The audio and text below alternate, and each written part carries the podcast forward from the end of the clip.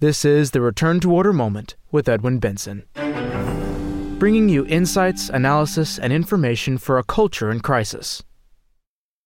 St. Louis IX, an example for our times. Our society is in a state of disintegration. It is trying to separate itself from its own heritage and history. A new narrative, loosely grounded in fact and dismissive of all great achievements, is trying to replace all that which was good and great in Christian Western civilization. One of its targets is the French King Louis IX, 1214 to 1270, a king so great that he was made a saint. His statue in the city of St. Louis has been under attack in recent weeks. Most of those attacking the statue have only a vague notion of the reasons for their rage, St. Louis is a European male depicted in a military posture. That is enough to evoke the ire of the ill informed mob. The goal of this episode of the Return to Order moment is to acquaint people with the great man behind the statue. We begin with an article by one of the great king's descendants, Prince Bertrand of Orleans Braganza. He describes St. Louis' legacy in his article I am a direct descendant of King St. Louis IX. Keep his statue. This article was published on www.tfp.org on July 14, 2020. Prince Bertrand of Orleans Braganza is a descendant of St. Louis, 22 generations in the direct paternal line, and a member of the Brazilian imperial family. In 1888, his grandmother, Princess Isabel, then regent, signed Brazil's Golden Law, freeing the country's slaves. He is an outspoken writer, speaker, defender of the Catholic faith, and a member of the Plinio Correa de Oliveira Institute in Sao Paulo, Brazil, where he resides. Some time ago, I visited the magnificent equestrian statue of St. Louis IX that towers over Forest Park in St. Louis, Missouri. In the right hand of the Holy King is an inverted sword, held out as a cross, signifying his desire to defend the Catholic faith against all adversaries. As a descendant of St. Louis, in the direct paternal line, I was touched by the devotion of the locals to him and the kindness they extended to me. I heard that some want to topple this statue. They want to tear it down as part of a worldwide movement to destroy everything that represents Western civilization. This hate campaign now extends to Catholic saints and includes good King St. Louis IX. I immediately thought, why do they hate King St. Louis when he only did what was good? What did he do to deserve such hostility when he treated others with such Christian charity? Indeed, people of any station in life could come up to him at the legendary oak tree in Vincennes, present their complaints to him, and receive justice. For generations, his memory held my family members to the highest of standards we felt called to honor his memory with good actions. He has constantly called on us to follow in his steps and display similar love of justice and charity. We need representative figures like King St. Louis to guide society. I say this not because he is my ancestor. By his canonization, we are assured that his heroic virtues are worthy of emulation. King St. Louis is a shining figure of a statesman and leader that invites the admiration of all. Would that the world today had such political leaders like him. The reason I believe his statue must remain standing is that he represented so well the virtues that we need most today love of honor, truth, justice, and the faith. His statue is needed because the riotous monument topplers represent a disorder and destruction that will take society to ruin. They seek to destroy history and erase the memory of saintly men like St. Louis, precisely when such role models are most needed. We need the good and strong St. Louis in these days of weak leadership and cowardly surrender. St. Louis was renowned for his passion for justice. He was a statesman who pursued peace with the nations surrounding France by negotiating generous and equitable solutions to complex disputes. He also knew how to be firm in upholding the Catholic faith. That is why he fought to free the Holy Land from the hands of its Muslim occupiers and stop their brutal and unjust persecution of Christians. Such was St. Louis's reputation that, when imprisoned by the Muslims during the crusade, an emir asked to be dubbed a knight by him. St. Louis answered, Become Christian, and I'll make you a knight. Other Muslims would bring their cases before him to be judged. During his reign, he sent officials throughout the realm to announce in every city that anyone who had complaints against present or past royal officers and judges for corruption or injustice to come forward so that justice could be rendered and the tainted public officials removed from office. He was also famous for his Christian charity, especially toward the poor. He truly believed that the peace and blessings of the realm came through the proper care of the poor. He was a true father to his people and was beloved by them. He had dinner with beggars, washed their feet, and ministered to their needs. He set up hospitals, schools, and institutions to take care of the sick, poor, and blind. The most important quality of my ancestor was his sanctity. St. Louis IX was a holy king who loved God and the Blessed Mother. He avoided all sin and practiced heroic virtue. He spent long hours in prayer, fasted, and prayed much. The king said that he prayed long into the night so that France might sleep tranquilly. Everywhere he encouraged the practice of the faith and endowed religious institutions and churches. As a descendant of St. Louis, I was profoundly moved to hear that Catholics frequently gather at his monument in Forest Park, St. Louis, to pray the rosary and defend the symbolic and historical landmark. By remembering him with a statue, we do more than honor his memory. We recognize humbly that through God's mercy, good and holy leaders can exist again. St. Louis challenges us to act with wisdom and courage. Let us keep the statue, lest we lose the highest of standards, those of Christian civilization, and tumble into chaos and anarchy. One does not need to be a member of St. Louis' family to mount a defense of his life and character. Any number of scholars have extolled his virtues as well. Mr. John Horvat II reviews the work of one such scholar in his article, A Brilliant Defense of Christendom. This article was originally published in Crisis on September 11, 2017. The following day, it was published on www.tfp.org. Many believe that Christendom was a rigid and brutal order. In medieval times, we are told that tyranny ruled, and the church and the nascent state were constant rivals in the pursuit of dominance. So many modern historians have cynically reduced this period when Christianity prevailed to a time of cultural darkness and violent political struggles. Such people fail to understand the Christian order since they equate it with tyranny. They judge Christendom from the premises of our present disorders, in which people seek only their self interest. That is why it is refreshing to find a modern scholar who can refute this utterly distorted narrative of the Christian order.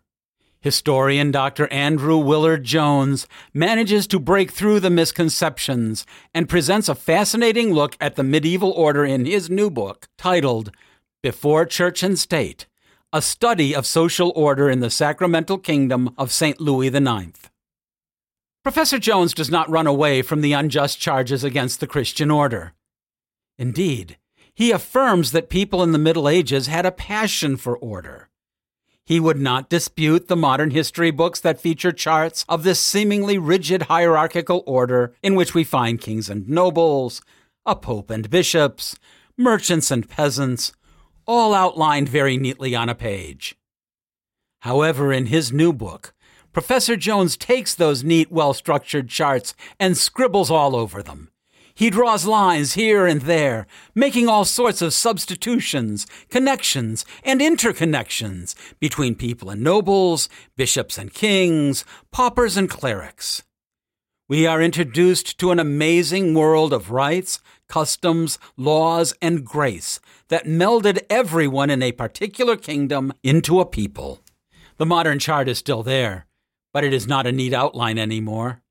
It is not a mechanical model of society like some corporate organizational chart. Rather, the Christian order takes on the appearance of something very organic and human. Its structures of church and state, for example, might be likened to a presentation of soul and body. We know the two are distinct in theory, but when mixed together in practice, the chart gets messy. That is the problem with those who criticize Christendom. They look rigidly upon the past with modern mechanistic criteria. They cannot think outside our enlightenment box. Hence, they accuse anyone who thinks otherwise of idealizing the past.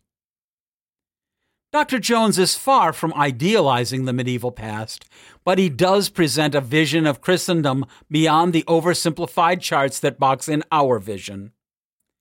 We get a glimpse of the real Christian order.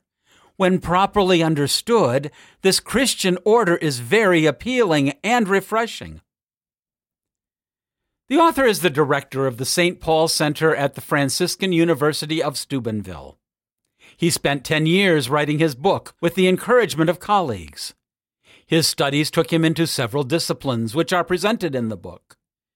His views are not just idle speculation about the past, as he relies upon a wealth of primary sources that give delightful insights into the everyday lives of medieval Frenchmen. Dr. Jones describes the Christian order by following the narrative of the reign of St. Louis IX and his counselor, Guy Fossoy. The Frenchman Fossoy was successively father, widower, judge, advocate, inquisitor, bishop, cardinal, and eventually Pope Clement IV. He straddled both sides of the religious and temporal order, often simultaneously. From this privileged perspective, Dr. Jones constructs a vision of how medieval society worked. Instead of tyranny, we find subsidiarity. There is an order wonderfully adjusted to the needs of society we witness a harmony and peace that cannot be understood, but is nevertheless so desperately needed by our fragmented postmodern world that has separated what should be united and made everything relative, deconstructed, and uncertain. Our historian's central thesis is simply stated quote, I argue that 13th century France was not a world of the secular and religious vying for position and power but in a world in which the material and the spiritual were totally dependent on each other and penetrated one another at every level. Unquote. He claims medieval society offered, quote, a coherent vision of the whole in which mankind moved through grace from the lesser to the greater, from the fallen to the redeemed. It was an integral vision which included all of social reality, and it was removed from our own. Unquote. Indeed, he invites us to see the secular and religious powers operating in quote unquote a single legal universe. Both powers work together toward building peace, each in its sphere, and often together. He introduces us to social processes based on customs, uses, and liberties that create an order that was, quote, temporal, differentiated, and ultimately peaceful. Unquote. The result was not strife, but an astonishing social harmony. Such harmony is contrary to the myth that the medieval hierarchical order was lawless and tyrannical. It crashes head on with the notion that most people in those times had no rights and that the law was arbitrary. In fact, nothing could be farther from the truth and yet nothing could be more foreign to our modern understanding of laws and rights. Dr. Jones explains how law in a modern society is based on the premise that society is made up of a universal conflict of self interest. Law was established to regulate what Thomas Hobbes called the war of every man against every man. Professor Jones claims that medieval society was centered on the idea of the negotium pacis et fides, which is the business of maintaining the peace and the faith. As people interacted inside the framework of the Christian faith, they worked out their own rules through which the society remained in peace. Thus, peace, the tranquility of order, was the great concern of medieval times. Contrary to Hobbes, we might say law was the peace of Christ directed by every man toward every man. When the peace was disturbed, it fell upon the ruler to find the law by looking at what the state of peace had been and to render judgment on how to return it. Hence, rights sprang up like, quote, little patches that were sewn into the tapestry of society where an unfortunate tear had developed. Unquote.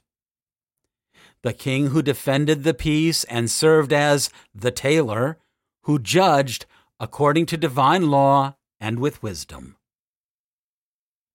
Thus, anyone could bring up a case against another who had broken the peace.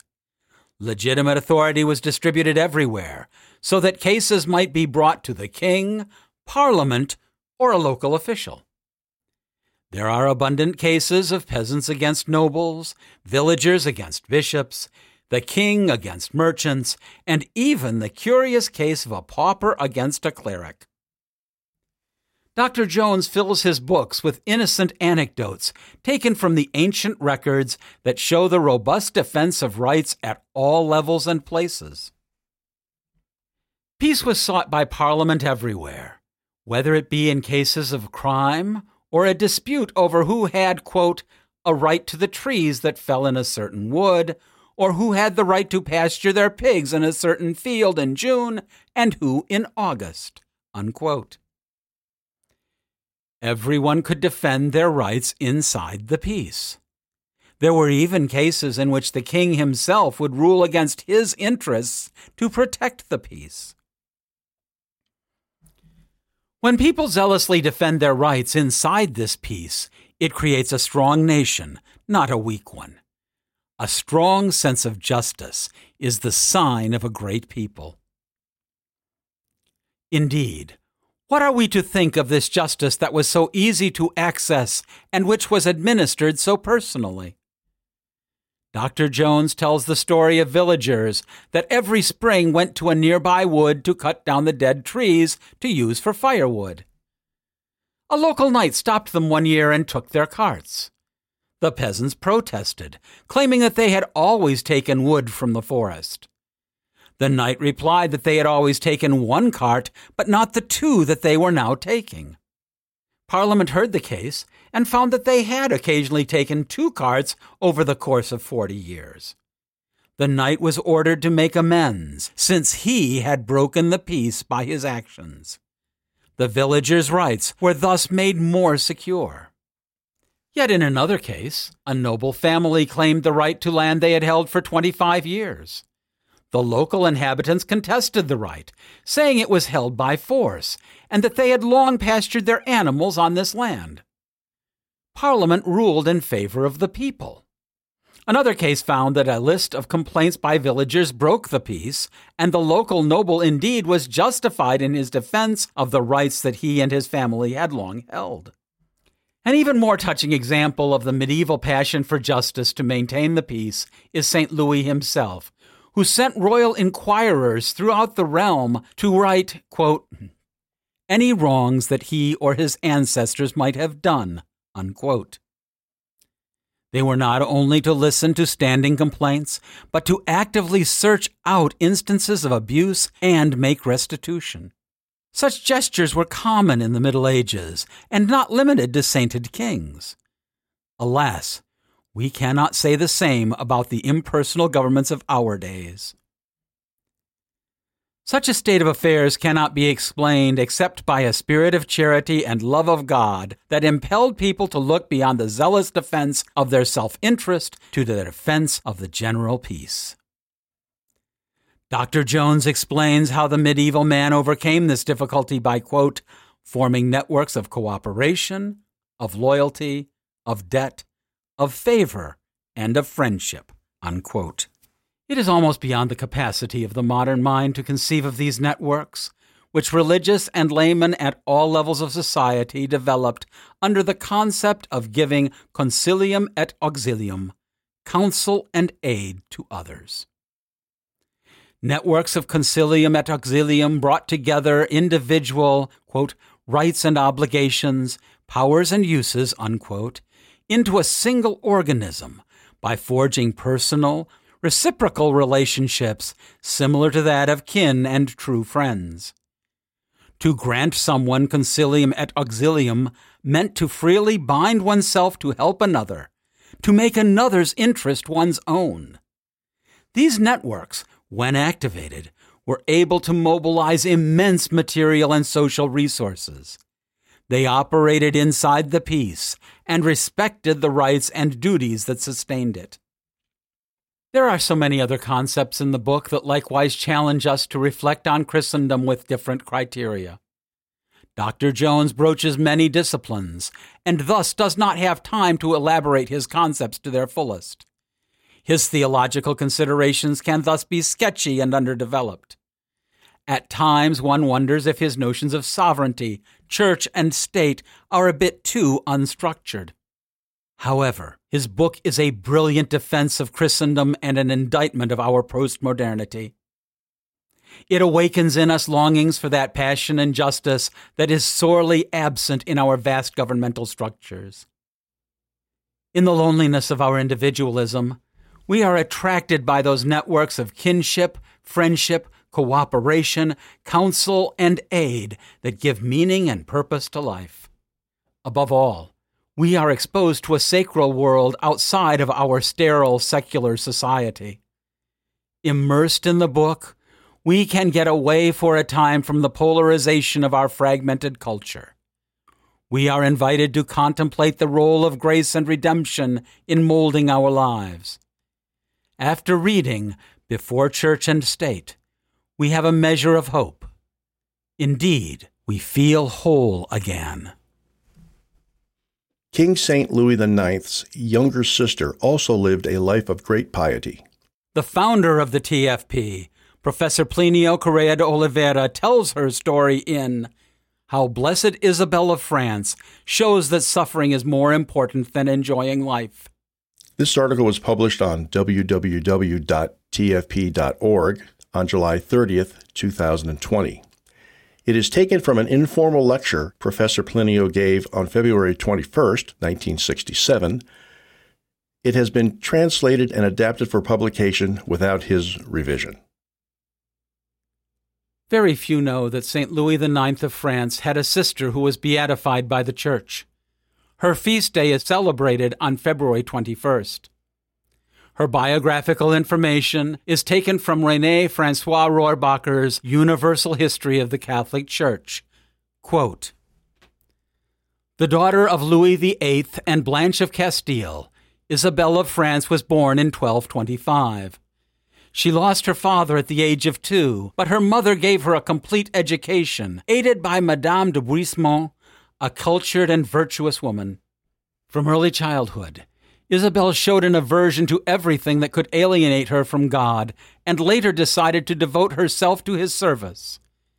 Thus, Isabel flatly refused when Louis IX and Blanche of Castile insisted that she marry Conrad, son of Frederick II, as this union would be advantageous for France. A letter from Innocent IV, then on the pontifical throne, ended any doubts about the problem. He congratulated the young woman on her resolution and advised her to persevere. Upon making this resolution, Isabel, while still in the royal palace, started to lead a life similar in everything to that of a cloister, dedicating herself mainly to aiding the poor and sick. God sent his servant many trials, long and serious illnesses, the death of the Queen Mother, which greatly shook her, and her brother's failure in the Holy Land. When Louis IX was released and returned, Isabel left the royal castle and founded in Longchamp a house for young women of the Order of St. Francis. It afterward became the Convent of the Humility of the Blessed Virgin. She was always sick, yet favored by graces and ecstasies. She came to know, for example, the exact day and time when she would leave the world. Blessed Isabel of France died in 1270. Dressed in the habit of St. Clare, she was buried in the convent that she had founded according to her wish. Pope Leo X beatified her on January the 3rd, 1521. Unquote. The life of Blessed Isabel contradicts the quote unquote black legend against the Christian civilization, in which largely Protestant historians constantly spread falsehoods about royal courts. They presented every royal court as a place of pleasure, sensuality, and pride, where virtue did not thrive. This biography presents two saints, one on the throne and another, his sister, on the steps of the throne. They both gave the greatest glory to God. Not far from them stands Blanche of Castile, the mother of two who, although not a saint, was nevertheless a lady outstanding for her austerity and the various moral gifts that distinguished her. Her life reveals the curious ways in which Providence treats the saints. Her life is different from the famous happy ending, where everything goes smoothly from beginning to end. Many people dedicated to enjoying this life imagine that consecrated people never experience difficulty and live tranquilly in the cloister. Blessed Isabel is one of a princess who abandons everything to devote herself to doing good to the poor and to prayer. One also sees, more or less clearly, that she even carries part of the burden of the misfortunes of St. Louis. She suffers, groans, prays that the most Christian kingdom of France is successful in its crusades, enterprises, and other projects. However, she suffers acutely from the failure of the king's crusade and imprisonment. She immediately starts to lead the life of a nun in the royal palace. When the king returns, she leaves the royal palace, founds a convent, and completes her religious formation. However, Throughout her life, she is tormented by great and serious illnesses, which naturally hinder her works of charity and life of prayer. She often had difficulty praying because of the great illnesses that she endured all her life until death. However, her long life of merits ended up sanctifying her.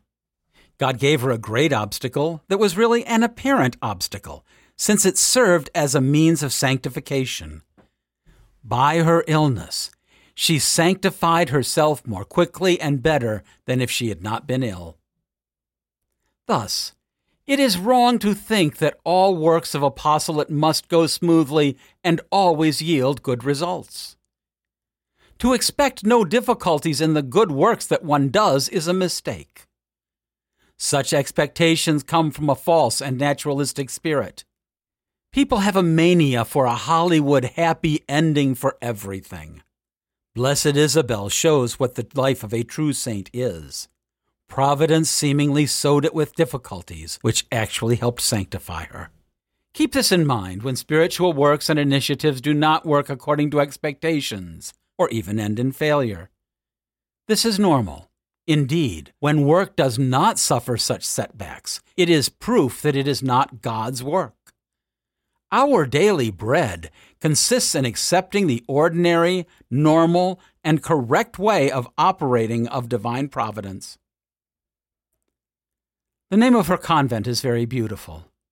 It is a convent of the Order of Franciscans, beautifully named the Convent of the Humility of the Blessed Virgin a community of women religious called the Humility of the Blessed Virgin, gives the impression that Our Lady's humility hovers over all the corridors, cloisters, cells, and especially the chapel. Thus, Our Lady's mantle of humility covers everything and shrouds the sisters in the annihilation of all their vanities and pride. It also covers them with a protective cloak. The whole scene is something that is already a foretaste of heaven. It is beautiful to see how God always glorifies his saints. Our Lord Jesus Christ has an impressive prayer in which he asks his heavenly Father to glorify him because he had already given glory to his heavenly Father. All saints are glorified, even if at the last minute of their existence. Many people would not like to know the exact day or year of their death, like Blessed Isabel. They would be afraid to know, despite the advantages of making a proper preparation. One man might say how good it would be to know the date. He might be told, for example, that he would live to be 93. He could live a peaceful life for 90 years with no concerns. He might then spend his last three years being concerned. Another man might be afraid, since he might be told that he has only 15 days before death. Then he would experience the anxiety of facing death in the short term. Unfortunately, most people are afraid to know when they are going to die. Blessed Isabel was not afraid because she saw death as a liberation. God rewarded her with the knowledge of the time of her death. She prepared to go to heaven as a spouse prepares to meet her husband. Notice the beauty of this kind of death. The scriptures say that the death of the righteous is precious to God. She had the peaceful death of a person who knows when she is going to die and thus knows when God is going to arrive. Like all the dying, the moment she breathed her last, she was judged by God and entered eternity. On that very day, the faithful soul can see God face to face free from so much misery, misfortune, sadness, and the ominous risk of eternal damnation. Thus was the case of Blessed Isabel of France. This concludes St. Louis IX, an example for our times. Thank you so much for listening. To read these or find related articles, please visit our websites at www.tfp.org